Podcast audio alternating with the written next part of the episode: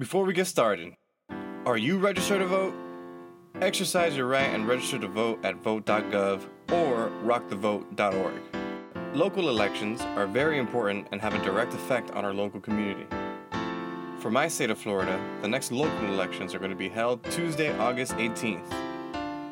The early voting period begins Saturday, August 8th, and it runs through August 15th. Make sure you check online for all available voting polls. The deadline for registration for this coming local election has passed. Again, local election day for Florida is Tuesday, August 18th. The general election, the presidential election, will be Tuesday, November 3rd. The registration deadline for the general election is on Monday, October 5th. The early voting period for the general election will be October 24th through October 31st. That's one week. You have one week to take advantage of that early voting period. And don't forget, folks, you can also vote by mail. For more information, check out vote.gov and rockthevote.org.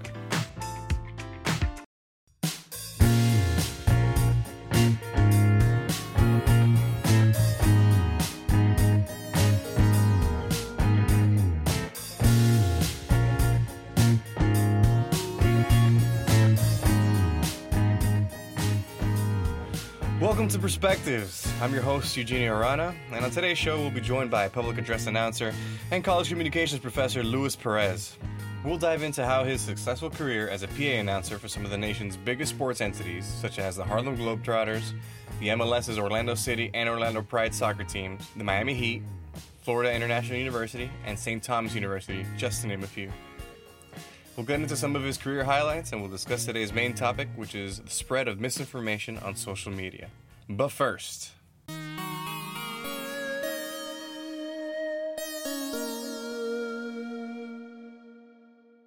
welcome to Perspectives. I want the show to be about perspectives.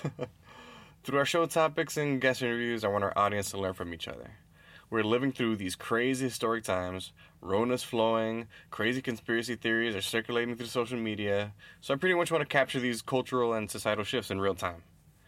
On our show, we'll feature stories of topics ranging from news, pop culture, life obstacles, stories of triumph, art, music, and much, much more.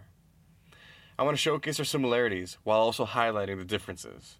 And I believe that we have much more in common than our differences. And I want to show that through our topics and conversations. So, anyway, just sit back, relax, and enjoy some perspective. We as a nation are witnessing history in real time. As the COVID 19 pandemic sweeps across the nation and the world, there's been major civil unrest as a result of the spread of data and information about the virus, particularly in the United States of America. There's been social unrest due to police brutality and racial tensions that have led to disputes about American history. These societal events are debated, shared, and reshared on social media platforms in articles, videos, blogs, websites all over the nation and the world. While COVID 19 continues to spread, scientists and reputable journalistic entities continue to report that time is running out on slowing down the fatal damages and effects of climate change. Yet these major events and societal crises have led to major disagreements on facts. The increased use of social media as a cultural standard of sharing content has created public distrust in the professional institutions that provide the public with information, including news and media companies thus resulting in mass confusion, higher COVID 19 infections and deaths due to ignored safety protocols, civil unrest, public distrust, and worst of all, the spread of incorrect, misleading, and potentially harmful information. According to a study done by Pew Research Center in 2019, 7 in 10 Americans use social media to connect with one another, engage in news content, share information, and use it as entertainment. The study also found that today about 72% of the public uses some type of social media, compared to the 5% that did back in the year 2005. There is zero doubt that Facebook, Twitter, Instagram, and YouTube are being engraved into our culture, resulting in heavy use and reliance. And I'm not saying that this is by force, it's just the way things have been. As a result of the spread of information, there are massive waves of disinformation being spread throughout those internet and social media outlets that discredit and put into question the professionals and individuals who are actually, you know, dedicating money, time, and resources to, to this public service. A story in the Washington Post revealed that in 2018, as a result of congressional pressure, Twitter, the social media giant, had suspended over 70 million fake accounts in May, June, and July. Twitter also revealed that Russia used fake accounts to interfere in the US presidential election. According to a story in the New York Times, Russia has been employing literal troll factories, whose priority is to create fake accounts and to post fake videos on various social media platforms such as Twitter, Facebook, Instagram, and YouTube, simply to spread disinformation and create mass confusion and division on those platforms thus resulting in mass confusion, higher COVID 19 infections and deaths due to ignored safety protocols, civil unrest, public distrust, and worst of all, the spread of incorrect, misleading, and potentially harmful information. So, more of the story? Be careful with what you run into on social media, and be careful with what you share on social media. Double check, do the research, do your homework.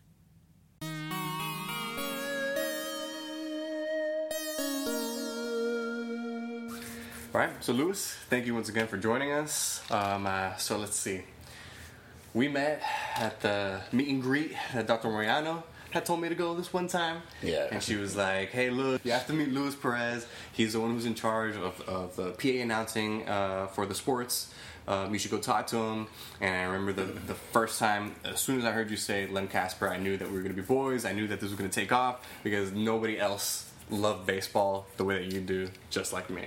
Yeah, that, and the way that we that we like baseball. It's not even like the fact that we like baseball. There's baseball fans all over, but it's the way we like baseball. We, we see baseball from the entertainment aspect. Bro, from the who else recites the 2003 World Series DVD like we do, bro? It's insane. We're the only people on the planet who probably know that. But yeah. thank you for joining us, Lou. Like, there's a whole bunch of things I want to get into today. Um, pretty much with your career, that's what I want to really focus everything on.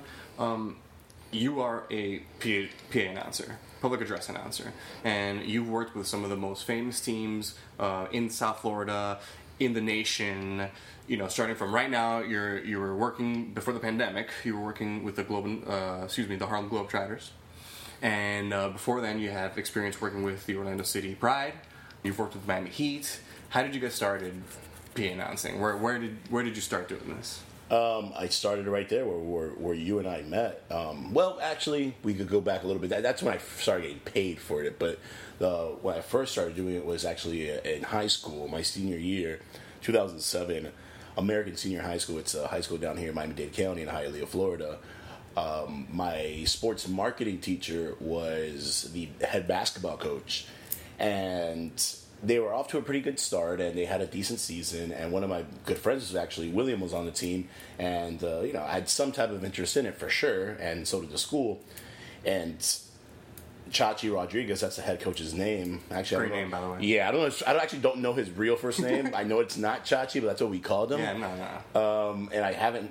Chachi, if you're out there, reach out to me, man. Once you Chachi, you're always Chachi. so, so Chachi Rodriguez. Um, thought, hey, we should do uh, we should do starting lineups before the game, and you know, bring a DJ and whatnot. And it literally was just it was just starting lineups, starting five. That's all I did, um, and I would sit down and watch the game with friends. But uh, that was the beginning of, of it. You know, I got to get a feel of doing starting lineups, which I did it a la Michael Baiamonte. Michael Baiamonte being the hometown hero. Yeah, long time PA announcer for the Miami Heat. Uh, I, I, did it in the same way um, uh, back in high school, and it was it was pretty fun to do. It was pretty fun to do. We did it all the way to uh, to the playoffs. I think it, I think we got knocked down in the regional quarters or something like that. But um, just just fun to do. It was really fun to do, and then obviously from there we start the uh, the process into St. Thomas. And so right there, you just said it yourself. Fun was the motivator, right? Mm-hmm. You got a kick out of doing this. Like yeah. it was something that you did because you enjoyed doing it. There wasn't really any incentive, right? It was just simply something that you enjoyed doing. Yeah, at that point, there wasn't. the The incentive was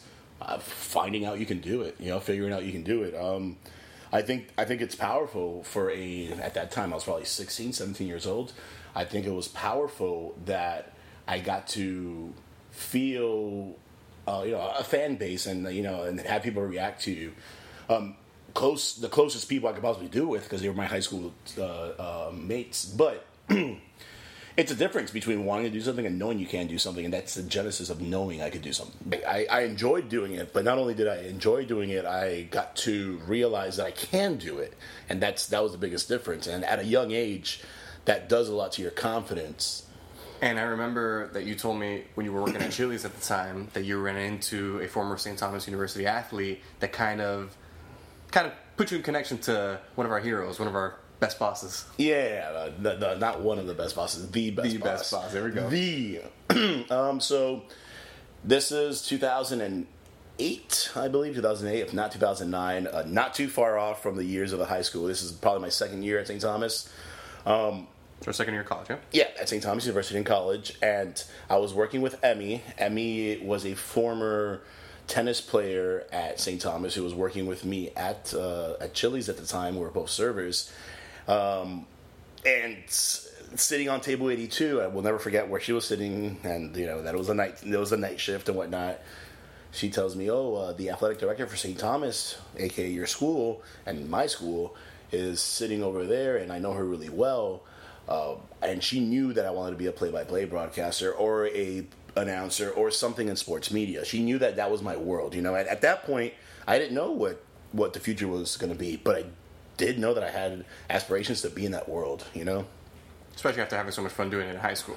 Exactly. I go over to table 82, and there goes there goes my dog, my dog, Laura Courtley Todd. That's my dog. Like I can't I can't explain. Like she's my boss. She she she she now is my you know my mentor. Uh, I I I worship the ground she she steps on. Man, I, I love that woman.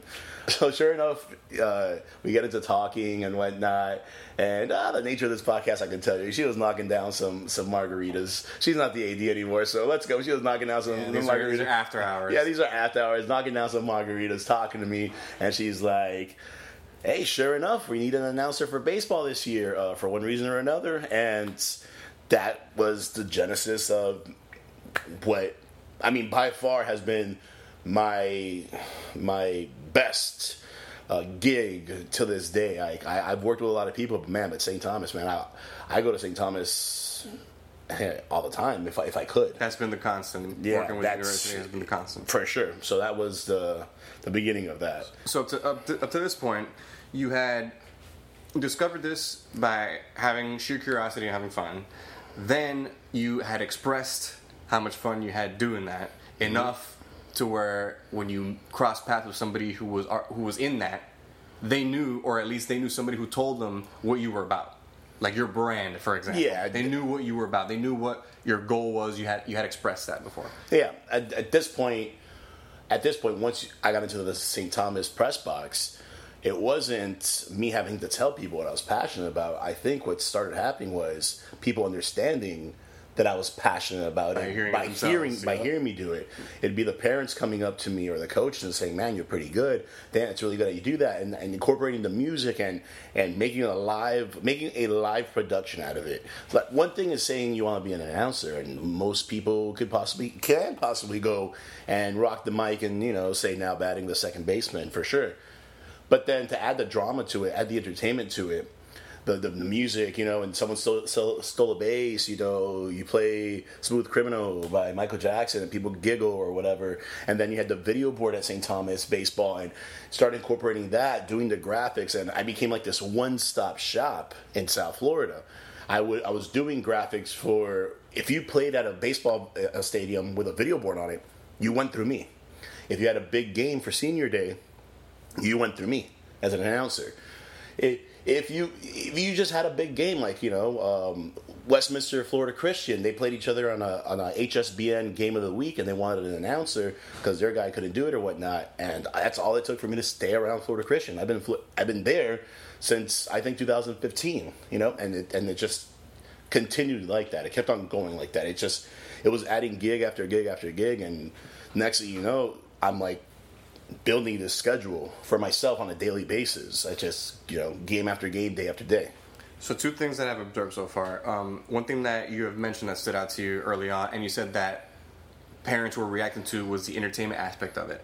Now, you and I have talked in the past how much of WWE and WWF was an influence in that pr- presentation, in that entertainment aspect. How did that influence you? So growing up, huge wrestling fan. I used to watch wrestling with my brother and stuff like that all the time, and you see the like the drama, the way they they you know the, the way the, the the fighter comes out with their walk up song, the wrestler should I say The swagger. Yeah, the swagger, and then uh, you hear like Jim Ross and the broadcasters build it up, and visually, if all those things weren't there and audio wise, all those things weren't there, they literally just be two sweaty men going at it. You know, but, but Be careful context. yeah, but all those things the fireworks the music the the camera angles the fact that you're in a hell in a cell and they're doing the camera from above to make you seem so small. You know the angles that they took like all these little things the cutaways to the replays um, the way they would say their scripts the way they would say their story like all that drama all that drama put into it. I think if you're a person who works in live entertainment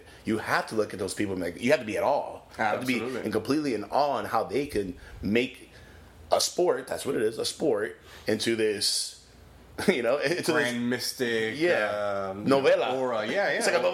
Yeah, It's- yeah, it's a just novela. Adding drama to Yeah. it. You know, in that you know in that situation when the game is on the line on top of the ninth, you know you're gonna play your best song and get that home Exactly. crowd pumped up, and, and that that adds to the aura and adds to the whole entertainment aspect. Another thing that stood out to me that you've talked about is once you were already in doing this in college, right? And you were working with the university, um, and you were starting to build your own schedule, and you were starting to piece things together. I'm sure that didn't come without its challenges. What were some of those challenges during those college years that you that you had to like find out on your own by that hard work, by those reps? in college is that what you're asking In college, specifically, yeah. in college, the hardest thing was uh, portraying to my employers at the time that this was a big deal for me. You know, um, at Chili's, yeah, they would give me the time off, but you know, I would get I would get stuff from the general manager, and they would they were supportive at, the at the end of the day, but.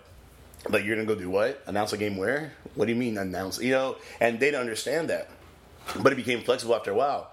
And what started happening after a while too was since St. Thomas was so close to Chili's, a lot of the athletes would come around there and they would say, "Oh yeah, Luis, and this that he works here," and then they realize, "Oh, this we, we're we're building this kind of connection here," and it was nice. You know, we, I, I would develop give back nights and stuff like that for them. But the challenges were that the challenges were, you know.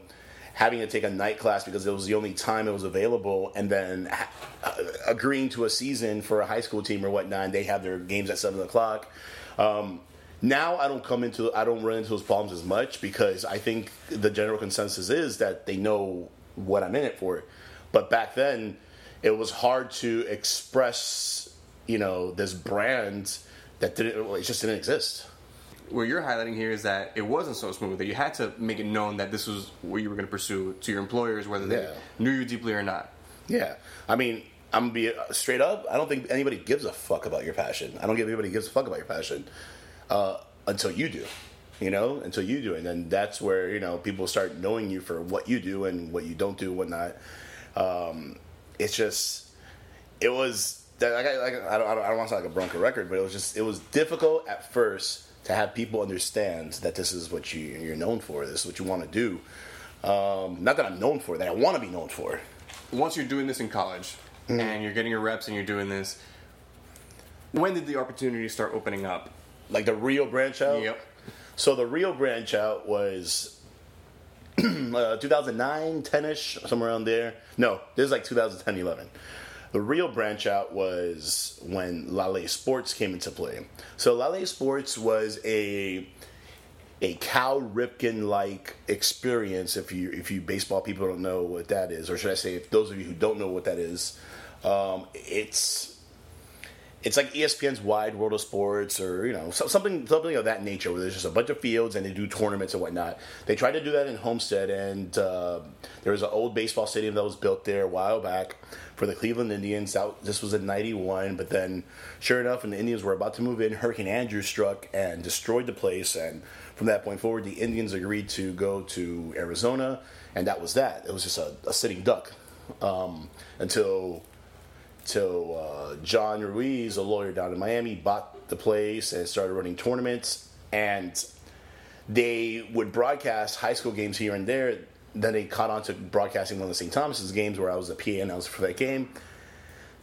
And I met a couple guys from Lale at that time, specifically Laz Suarez, who now owns Bleacher, which is a huge uh, social media site for, for high school football today. I I was announcing the game. They reached out to me. They said, "Hey, we need to get this guy." Blah blah blah. They vouched for me. They put me to announce one one game uh, of a small little tournament they had about a month later. And John Ruiz was like, "Yeah, that's the guy." And here I am now, doing five games a day for like four months straight, living in a press box in a suite in the uh, in the stadium, going to sleep at one o'clock at a.m., waking up at seven, and again doing five six games a day, getting paid fifty bucks per game. Uh, so we're talking about making three hundred dollars a day Mm-hmm. almost at 19 years old. Um, I was rich, you know. Yeah, you know, And- like 19 years old, I was rich. And you know? were having fun. Are you kidding me? That's the motivator right there. Yeah, for sure. I was I was having a ball and doing this, and unbeknownst to me, unknowingly, I was doing this as well, developing my market. I was talking to just about anybody who was related to baseball in the state because they would go down there for tournaments. Because we started off our tournaments free of charge for these teams, and who's not going to come? You know, so anyone who was anyone was coming down to us, and it was phenomenal. We even became the namesake for uh, the Legends, Florida Legends, which is a huge travel program. The Albert Almoras of the world were coming out of that. You know, the Manny Machados and whatnot. They were coming out of that, and it was just, I got to be a part of that. Did we meet Agustin Marquetti there? Agustin Marquetti, yeah, dude. So That's Agustin for Mar- local fans out there. yeah, Agustin Marquetti, uh, uh, a world, a Cuban baseball World Series hero in '86. He hit a walk, whatever. He was there. He was coaching, so I got to meet these people. Uh, uh, Theo from the Cubs, well, at the Cubs at the moment, he was there. He he Theo he, Epstein. Theo Epstein literally saw Albert Almora play against Carlos Correa. At that stadium, it's amazing. Uh, it was uh, the Florida Legends versus IBHS, the Puerto Rican uh, travel team. They, they played each other, and I got to announce it. And I was 19 years old. That, that I mean, that game cost them 50 bucks, for, but for me, it was it became a lot more than 50 bucks. Oh, you absolutely, know? absolutely. So, like, I think that by the fact that you were pursuing again something that brought you joy, something that that was fun, something that you enjoyed, on top of that, something that got you paid. I think by putting yourself in that world or, or, or in that mode, right, in that drive mode, that got you in the situations with people who shared your interests or people who were looking for something in your world. What I mean by that is by pursuing, right, public address announcing in sports, you put yourself and set yourself up to put yourself in good situations that opened up opportunities for you later in life.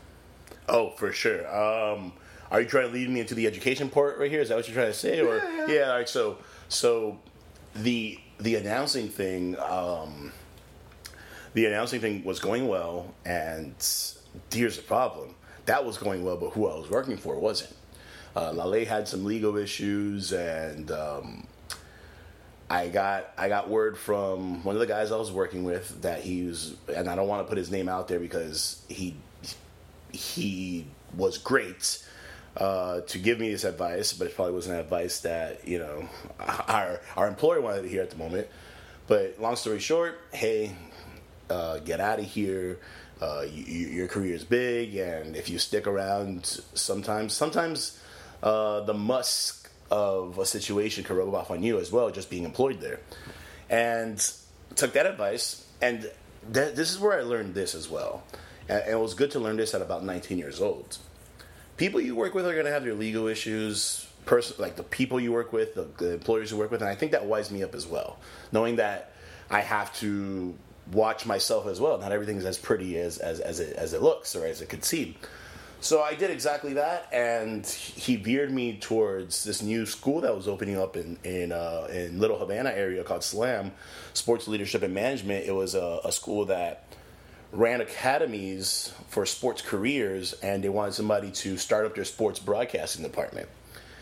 So here I am, 23 years old at this time, and I am opening up an academy of sports broadcasting for a school being funded by uh, Pitbull, by the way, at in the heart of where Marlins Park was, was built, and a lot of uh, media attention was on that. I think when you and I were friends, like, hey, look, the Senators were walking in here. Like, there was always someone famous. There was a walking in. ribbon cutting, right? Yeah, yeah, but huge. Yes, it, it's still to this day, and I'm 23 years old. You know, like the fact that I've made my passion of wanting to speak into a microphone to a grandstand of, uh, of, of fans has now turned into me enforcing my Like, you're my teaching the style. craft. You're teaching the craft Now I'm, st- I'm teaching it. Like my style is now becoming influential to other people. Uh, if I look back now, I'm about to be 31 in a couple weeks here, or a couple days actually, and boy, I wasn't ready for that. I was not ready for that. That was that was um, a learning lesson indeed, but Sometimes being thrown in the fire. yeah, it was. I was not ready for that. Now, now what it turned into, we fast forward. I'm a professor of the thing as well now. You know, I uh, it was like Kevin Hart. You're gonna, you're gonna learn today. You know, you're gonna learn today. And by this point, you already had you already gotten your bachelor's degree, correct? In Yeah. I, I just got my bachelor's. In fact, uh, when I was working for Lale, I took a, I took about a, a semester off. You know, and uh, people like Dr. Bell and whatnot were not really happy about that. But my my idea, especially, and I still think still think this way till to this day. You get a degree to get money. So if you're getting money, if you have to not to not get a degree, but if you have to put it on hold, you're good. You know, just you know, chill. And I needed that. By the way, shout out to Dr. Bell, St. Thomas University, SPOAT, great. Yep. Um, uh, so now you're teaching. Now you're teaching the craft. Now you're teaching the next generation of students. You know, the craft that you helped Yeah. develop on your own. Um, what has that been like? What, I know you started at the high school level, correct? Mm-hmm. Like, what were the first rewarding moments, and at the same time, what were the, the challenging moments? Which ones came first? the challenges. Uh-huh. The challenges came first. They came often, and a plenty. Don't, don't get me wrong, man. Like I and I do enjoy enjoy teaching, and I do enjoy teaching. Um, definitely from the collegiate level, but the high school level just was. It's such a different ball game. You know, you sign up thinking you're going to teach curriculum X, and that's the thing you do the least at the high school level. You know. Uh, I, I Uh, did. But why do you say that? Because there's there's not you're not just teaching a subject. You're in a way a in a father figure, perhaps. Yeah. or At, again, at 23 years old, I'm a father figure, and I haven't done what it takes to become a father. If you know what I mean. So, so Mm. I got you, I got you. yeah, like uh, um, it's it's it was draining. It was emotionally draining because. I think one of the worst things you could do is be a teacher, especially at a public school with with big um, classroom sets, like you know, forty to fifty students. And I think the worst thing you could do is care. And I hate to say it that way, you know, I hate to say it that way, but uh, you know, the, the, our, our point of having these chats is to be real. Absolutely. Yeah? No, and, and, and if you don't mind, like, can you go into detail with, with any one situation where, but you know, you don't have to use any names. Yeah, keep I'll- as generic as I'll- possible. Uh, this one kid one day walks in, and I'm gonna leave this as loose as I possibly Yeah, yeah, can. please, please, please. One, one one day, a kid walks in and he's crying and crying and crying and crying. I'm like, "What's wrong with you?" I console him, and he tells me that his boyfriend has is was beating him up, and I was like, uh, "Okay, damn, uh, okay." So he just dropped you off and beat you up, and I'm like, "Whoa." He's like, "No, no, no, no, no, no. Nobody knows I'm gay." So now here, here is the huge problem I have. This isn't the way his family should find out, you know. And still to this day, it's something that uh, that weighs on me because no matter what move I made, I was gonna be wrong. It was going to come with consequence. No Exactly. Matter. No matter what move I made, I was gonna be wrong. I tried my best to massage the scenario, and it did work out at the end of the day. And but it got worked out at the level that mattered the most, and that's with the family, that's with the, uh, the child, and that's with said human being. You know what I mean? And nobody really prepares you um, as an educator for those situations. Exactly, and and it's it's damn if you do and damn if you don't. There's so, there's so many scenarios I could bring up to you. Now, get me wrong, I have a platoon of children that graduated that now practice in this field and work and uh, go to school in the communications department and whatnot, and that's extremely rewarding. But what was happening was I came into the teaching world because I was an announcer, but it started becoming a little too much on my plate. And yes, I was announcing games left and right. I was teaching seven to two thirty or three o'clock, doing games at three and at seven o'clock either at FIU, Nova, Barry, high schools, like wherever it is. I was I was jumping here and there, going all over the place. But that became tiring. I became I became tired physically and emotionally. And after a while, man, like it was really, really taking a toll on me. If I'm being very honest, it was taking a toll on me. But these are sacrifices you have to make. I had to finance my dream. What allowed you to cope mentally with that? What would you tell yourself? Or The or- games. or, the games. There was the Uh, escape. games, absolutely. S- Working in sports is is me, and most of all, most of us that work in it. This is our disconnect. this is our huge disconnect. My biggest concern, like uh, the the story I just told you about that high school, that's just terrible. Like that is that is something that no one should ever be put in that position. Because again, no matter what you do, you're going to be wrong. And there's so many scenarios I could tell you like that. And public educators will know exactly what I'm talking about. You know, um, but the thing I struggle with the most when I'm watching a baseball game or a sporting event of any kind is, oh, he should have never stole second. Why would he pass the ball? You know? Yeah, That's- like that's minimal, minimal. Yeah. Mhm. When did your big break come professionally? I got into a scenario with the Miami Heat where I was I became their backup announcer um, How did this opportunity um, open up? because I was working at FIU and at FIU football, their main announcer is Mike Baiamonte, the same guy who I was mimicking All back in years ago, 2007. yeah, yeah, back yeah. in 2007, the same Now guy I was mimicking. Now you're a couple of steps away from your hero. me meeting him was like a girl in the '90s meeting a boy band member. You know, like that, that's exactly how I felt. Uh, I, I met him. I expressed my interest and. And the, and the coolest thing out of everything, he thought I was great at what I did. You know, he's like, "Oh, you're really good," and this and that. And I was like, "Nah." And I, and I at that moment, I thought he's just saying that because he's supposed to, and he's a great guy. He's a nice guy. He, he's gonna say that. But then about a year later, after us meeting, if not less than that, he's like, "Oh, let's have a let's have dinner uh, at some restaurant. I want to talk to you." December of 2017, 16, he wants to talk to me. But mind you, before we had this conversation, between me meeting him at FIU and us meeting at this dinner, between that is when uh, Andy Elisburg, the vice president of the Heat, he got enshrined to the Bobcat Hall of Fame That's the same time as Bobcat Hall of Fame. Mm. uh, our, our college, and they ended up going with me as the MC last minute.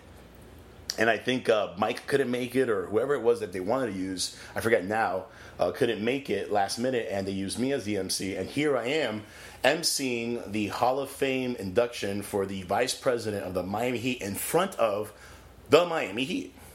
You know, in front of all the big dogs. Is Pat Riley there? No, because they had a they had a they had a home game. I mean, it's a, a road game. They had a road game that day.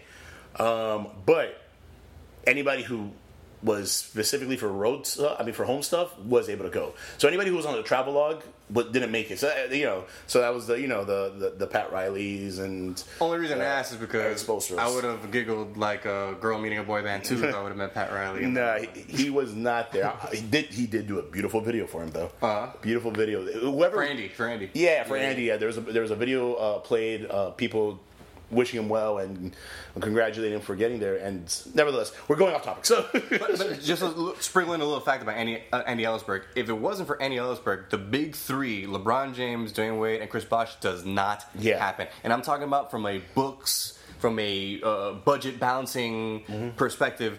If it wasn't for Andy Elisburg, Elisburg's genius, Yeah. the big three probably doesn't happen. no, it doesn't. It doesn't happen at all. It doesn't Shout out happen. Dr. Bo. Yeah, and Shaq doesn't come to Miami either, by the way.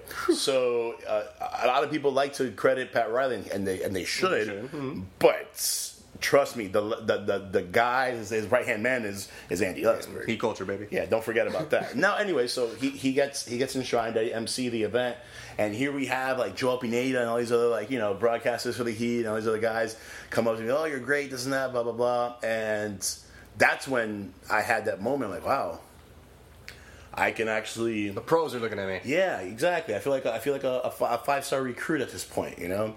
Um, instead of coming out of high school, I'm like I'm out of college at this point, and I I meet up with them. Then a few months later, Mike calls me up. He's like, I want to take you out to dinner. And Mike and I are cool, and we've hung out like this before, but we don't go on dates for dinner. You know, like that's not that's not us. So I was wondering why you want to take me out for dinner. We go out for dinner, and you know, and we hang out. We are we are friends. We are friends. Uh, we talk all the time. I call him all the time. But at this moment, he was there with the idea of, hey, look, uh, last year I had this problem with my eye and I couldn't announce a couple games and they brought in some guy and they weren't too happy with it and we talked about you and a lot of people liked you because of the whole Andy thing and stuff that you do at FIU and wanted to know if you could become you know my backup which in my eyes this is like this is this is the equivalent of if Peyton Manning was with the Colts and he called you back in the days to be his back, and you're like, oh, you want me to be your backup? Like, no doubt, you know.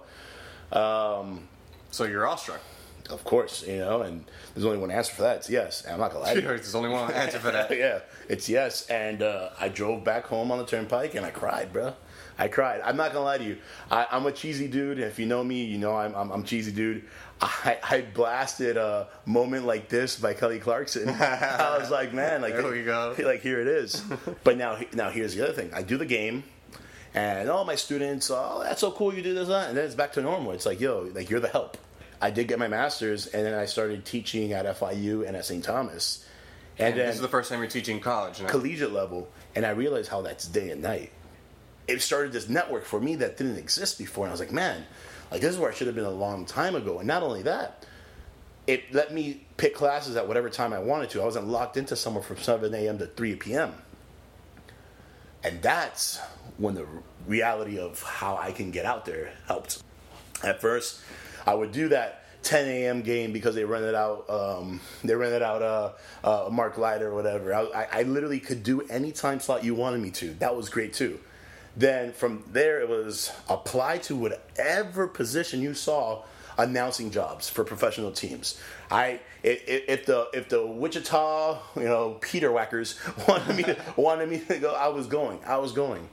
Then I came across Orlando City. Orlando City, um, in the Major League Soccer team, their announcer Paco Paco Lopez, great human being by the way, good dude. Um, I he got a job in Vegas, being a radio broadcaster over there in Vegas, in a huge uh, uh, huge network over there, and he had to let go of Orlando City midway through the season. That tragedy became my triumph. I go, I I I, uh, I apply for the job. I drive up to Orlando from Miami. Uh, they had a couple other candidates. I beat them out, and here I am. I am now the announcer for a major league soccer team. A professional team wants me to be in and out too because it's not only Orlando City but Orlando Pride. It's all one men's and women's. Men's and women's. And by the way, at this moment, the Pride have Alex Morgan playing for them. Oh, yeah. You know, like this is just cool. It's cool.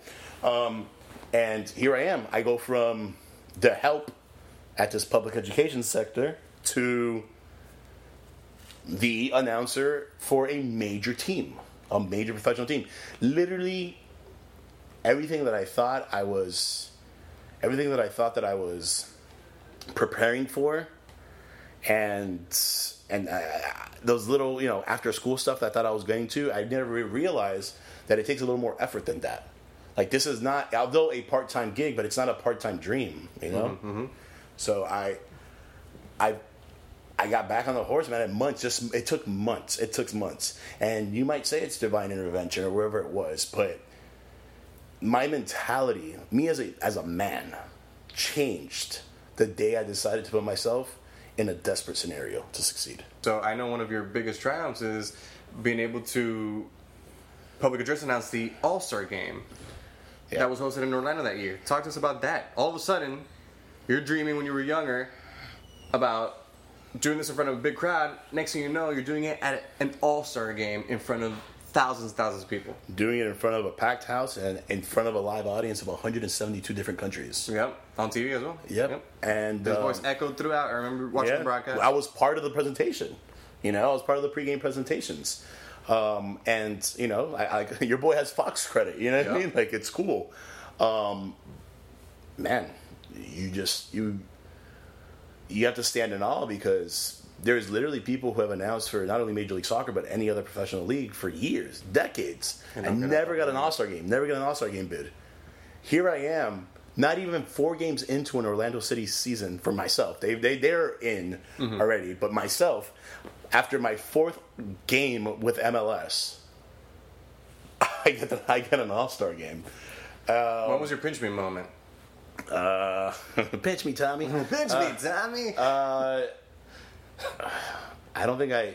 I don't think I had time. I, I, I didn't have time for it. Before or after? I, I, for sure Maybe after, for, for sure after. Um, and it was such a Silent drive home. So I'm gonna give you a good story. It's such a beautiful moment that all happened. So when I was at when I was at the at the high school, there's uh, one student I have Alejandro. We are super close, so close. Like to this day, we're super close, right?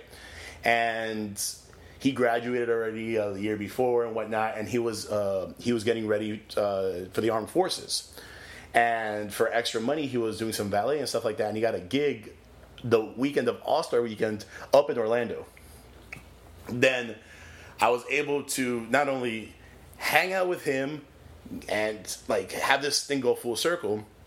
Then you're living in Orlando, and I'm staying with you, and it's like this big like oh, like the past is with you for sure, but look where you're at because you detached from it. And I think something that I think we all need to remind ourselves of is giving yourself that credit because if it wasn't for your work, if it wasn't for you putting yourself out there, if it wasn't for you making making those connections, making those good relationships stick and last, you know, you wouldn't have had somebody, you know, that, that offer you a hand when you needed it. Uh, you wouldn't have somebody out there who, who who knew to link you up with the next opportunity. This is why it's important to make it known and, and, and be a be a good motherfucker. Jesus. Yeah, just be a good fucking person. Bro. Yeah, man. You, you you don't know how many scenarios I've been in in life that just being a good person has either gotten me out of, or you know, or got me in t- too. You know, uh, yeah, for sure. Be be good people. Um, and it's funny because when I got the Orlando City job, since I replaced somebody like midway through the season, just like any other thing, they'd be like, "Oh, that's not the that's not the same guy. That's not Paco." And uh, I got a little heat from it too, but I learned from that as well. I'm like, "Damn, you know, uh, I have my style." You know, I have my own style. There's a Reddit actually. You can still to this day, like I, I don't look back at it, but uh, there's a Reddit uh, like who this, who's this new guy? He's awful. Whatever. It's so great, so great. the internet. Yeah, like who's this person? And then they're like, oh, he he sounds like a fake Alan Roach. Now, Alan Roach, even know who that is. Alan Roach is the Vikings PA announcer who's done every Super Bowl. He used to be the Broncos too. He's done every Super Bowl for the last three decades, and I'm like. I sound like a fake one of him. I'll take that. Yeah, no, it's a compliment. I, like I, I, I'm, I'm, I'm a poor man. I know who that is. Yeah. I'm a poor man's Alan Roach. like, I, dude, that's like that's like telling me I don't know. Like, I'm a I'm a poor man's Peyton Manning to go back to him. Like, I will tell. Yeah, that's like a, that's a good 20 year career if you ask me. What was? Do you remember your first words that uh, you echoed uh, on the broadcast? What were the first words? Uh, uh, on the actual broadcast, well, obviously, yeah, there was- once you were on, on. there was a welcome in the stadium first, but the actual broadcast was uh, bringing out the players, bringing out the, the officials and the players for Atletico Madrid and uh, the MLS All Stars. nice. I'll tell you what the most nostalgic name for me was. I'll give you that one. I, I, I, I just could land into the best name. Uh, that that preseason game that I got to do for the Heat, uh, to, when I backed up Mike, we played the Atlanta Hawks, and Vince Carter just signed with them. And the first name on the visiting lineup that I got to say was Vince, Vince Carter. Carter. Oh, that's amazing. Yeah. That's amazing. That was my first game, and then the second game I got to do what happened to be Dwyane Wade's last preseason game ever. Nice, nice. So those, those are pretty cool. those are pretty cool that I got to do That's that. pretty sick, man. So speaking of basketball, um, up until the COVID nineteen pandemic, um, you were working with the Harlem Globetrotters. Yeah. How did that happen? So here I am with Orlando City. Just got done with the season. Um, promised to come back next year and whatnot. How, how can I give up the first pro team to ever hire me, right? How can I ever give that up? Then uh, I come across I come across a, a post that the Harlem Globetrotters are looking for an announcer. Uh, I apply, and I'm thinking I apply in maybe in a couple weeks, maybe in a month. I knew my resume was strong, but it don't mean that they look at it, you know. I applied and I was in my bed. I just woke up, saw the alert that that that uh, that the job was available. I applied. I sent my resume, everything on the phone, not even on the laptop, and I you know kind of went back to sleep. I get a phone call, twelve minutes later. Hey, uh, this is Zoli with the Harlem Globetrotters, and uh, we one. We looked at your resume, this and that. Blah, blah. I'm like, how did you even get a chance to even read my resume? It's been it's been 18 minutes since I posted it up. Uh, long story short, they invite me to come up to Atlanta. They fly me out to Atlanta to get me to the uh, audition with them. I auditioned with them. They they sent me back to Miami the next day, and the position was to travel the world with the Harlem Globetrotters to announce not only in the United States but in the you uh, know around the world. And not only that, to get to flex the Spanish tongue too in these Spanish countries. Um, the next day, I come back to Miami. I have a class that I'm teaching at FIU. I drive up to the to the parking garage at FIU. As soon as I park, Zoli calls me, and Zoli's like, "Hey, look, if the, if you want the job, the job is yours." And sure enough, here I am sitting in my car, and I'm thinking to myself, "Wow, you you haven't even been hired in MLS for a year, and you and now you have to call them and tell them how thank you but no thanks. So you had just gotten the biggest gig of your life. You just did the All Star game, Yeah. and all of a sudden you had to say peace out. Yeah, working with Team USA and everything, I had to say peace out. I know. I went from I went from from from being disciplined by an assistant principal why I don't write hall passes for a student who needs to go pee to to, to doing the All Star game. to doing the All Star game Next thing working you with Team know, USA. Yeah. you're about to travel all over the world with the Harlem Globetrotters. yeah. That's that's exactly how that how that shit all went down. And so once you're out on the road, once you said yes, what was the first gig that you that you did with the Har- Harlem Globetrotters? Um, the first gig was was in Atlanta because we're out of Atlanta. We did uh, so. There's three teams with the Harlem Globetrotters. Uh, each team goes their own way on, on their tour. It's news to me. Yeah, yeah, there's three. There's there's three three squads um, that go out, and we had the southeast Midwest. The other team had like northeast Canada, and the other one had the West Coast. And then from there, each team goes somewhere else in the world. And so we my first gig was in Atlanta. Uh, it was a practice our, our practice facility in Atlanta, and it was kind of like um, not only a uh, an exhibition, but we did bring fans in. But it was you know for me to kind of like get everything figured out. The one thing about the Globetrotters is this is a lot more show involved as well, and I've never been a showman, if you will. And I got to learn to do that. That was amazing. I uh, Sure, being a WWE fan. you Exactly. So so now I'm now I'm more Jim Ross than I am Michael Baiamonte. You know, I'm more I'm more Jim Ross, and it, it's it was it was cool. Um, redefining yourself.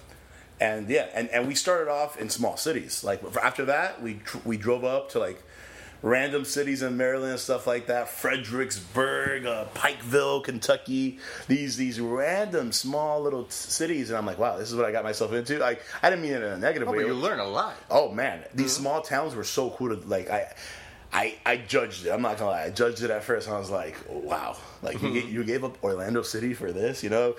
And being born and raised in Miami your whole life, and then yeah. Then here I am, you know, freezing. Uh, but no, no, no. I, I I met so many cool people every single place I went to, and we talked about that Rolodex that I had going on that I started at LA. Oh man, now it's now it's beyond because now I know the game presentation people for just about any arena in the United States, big or small, college or pro. it- branching out your network, expanding your network. You Yeah. know, again, the little things you were doing that you learned to develop during your high school, college years are, or yeah, are the same things you're doing now that are leading to your bigger and bigger opportunities. Yeah.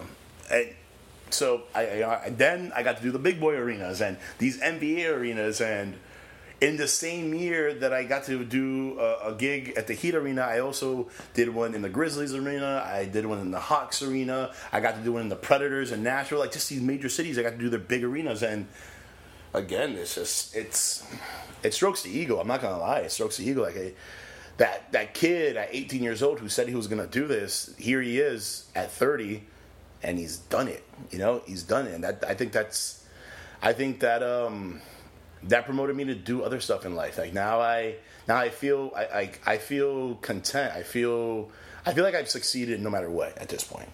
And that leads me to do other things. Like now I got into my PhD and stuff like that because I I don't I'm not saying that that I'm not hungry anymore because I am. I'm still hungry. I just I I don't know. It's just a different feeling when you get there.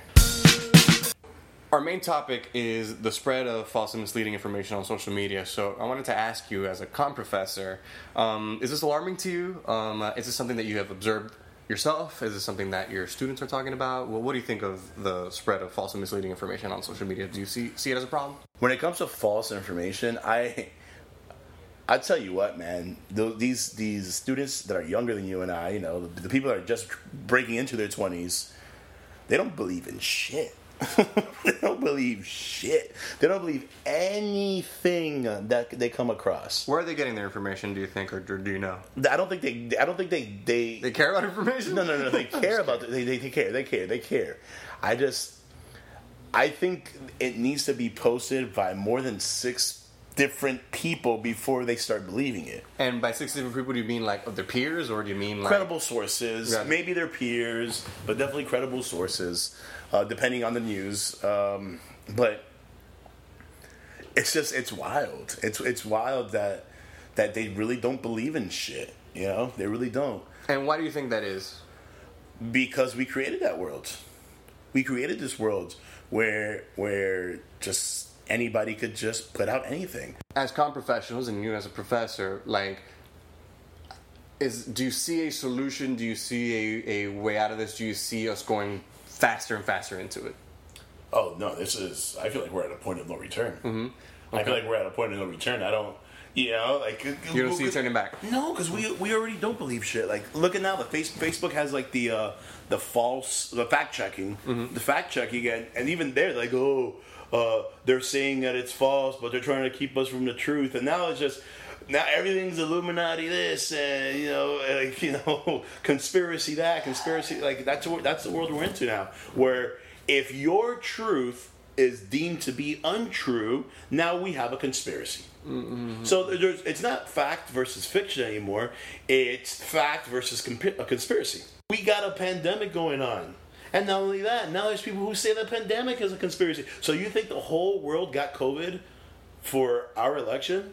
No we- way. We, but it goes back to what I said. We believe we're that country. We believe that things are so important here. We like, you know, the one thing I love about my occupation to wrap this all around is I get to travel to different places And gain different perspectives. and gain different perspectives. And we are so full of our own shit in this country. we are so full of our own shit in this country that we don't realize there's other freaking views and other ways of doing it.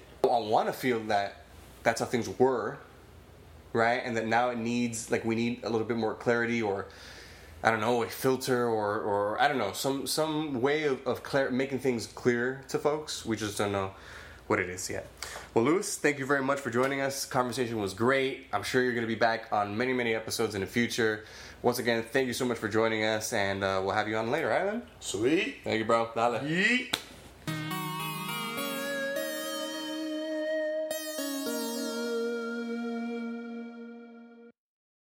Do you know your election dates and deadlines? For my state of Florida, the next local elections are going to be held on Tuesday, August 18th. The early voting period begins Saturday, August 8th through August 15th. Check for available voting polls. The deadline for registration for this coming local election has passed. Again, local election day for Florida is Tuesday, August 18th. The general election, where we will vote for our president, will be Tuesday, November 3rd. The registration deadline for the general election is Monday, October 5th. The early voting period for the general election will be October 24th through October 31st. That's one week. We have one week before Election Day where we're free to go in and take advantage of early voting. Thank you for joining us on Perspectives. I want to thank Luis Perez for joining us on the show. Follow us on all social media platforms, Apple Music and Spotify, and especially check out thepowerculture.com, where you can stream or listen to all of the Perspective episodes, along with more content focusing on culture, news, music, and art. Powerculture.com. Peace.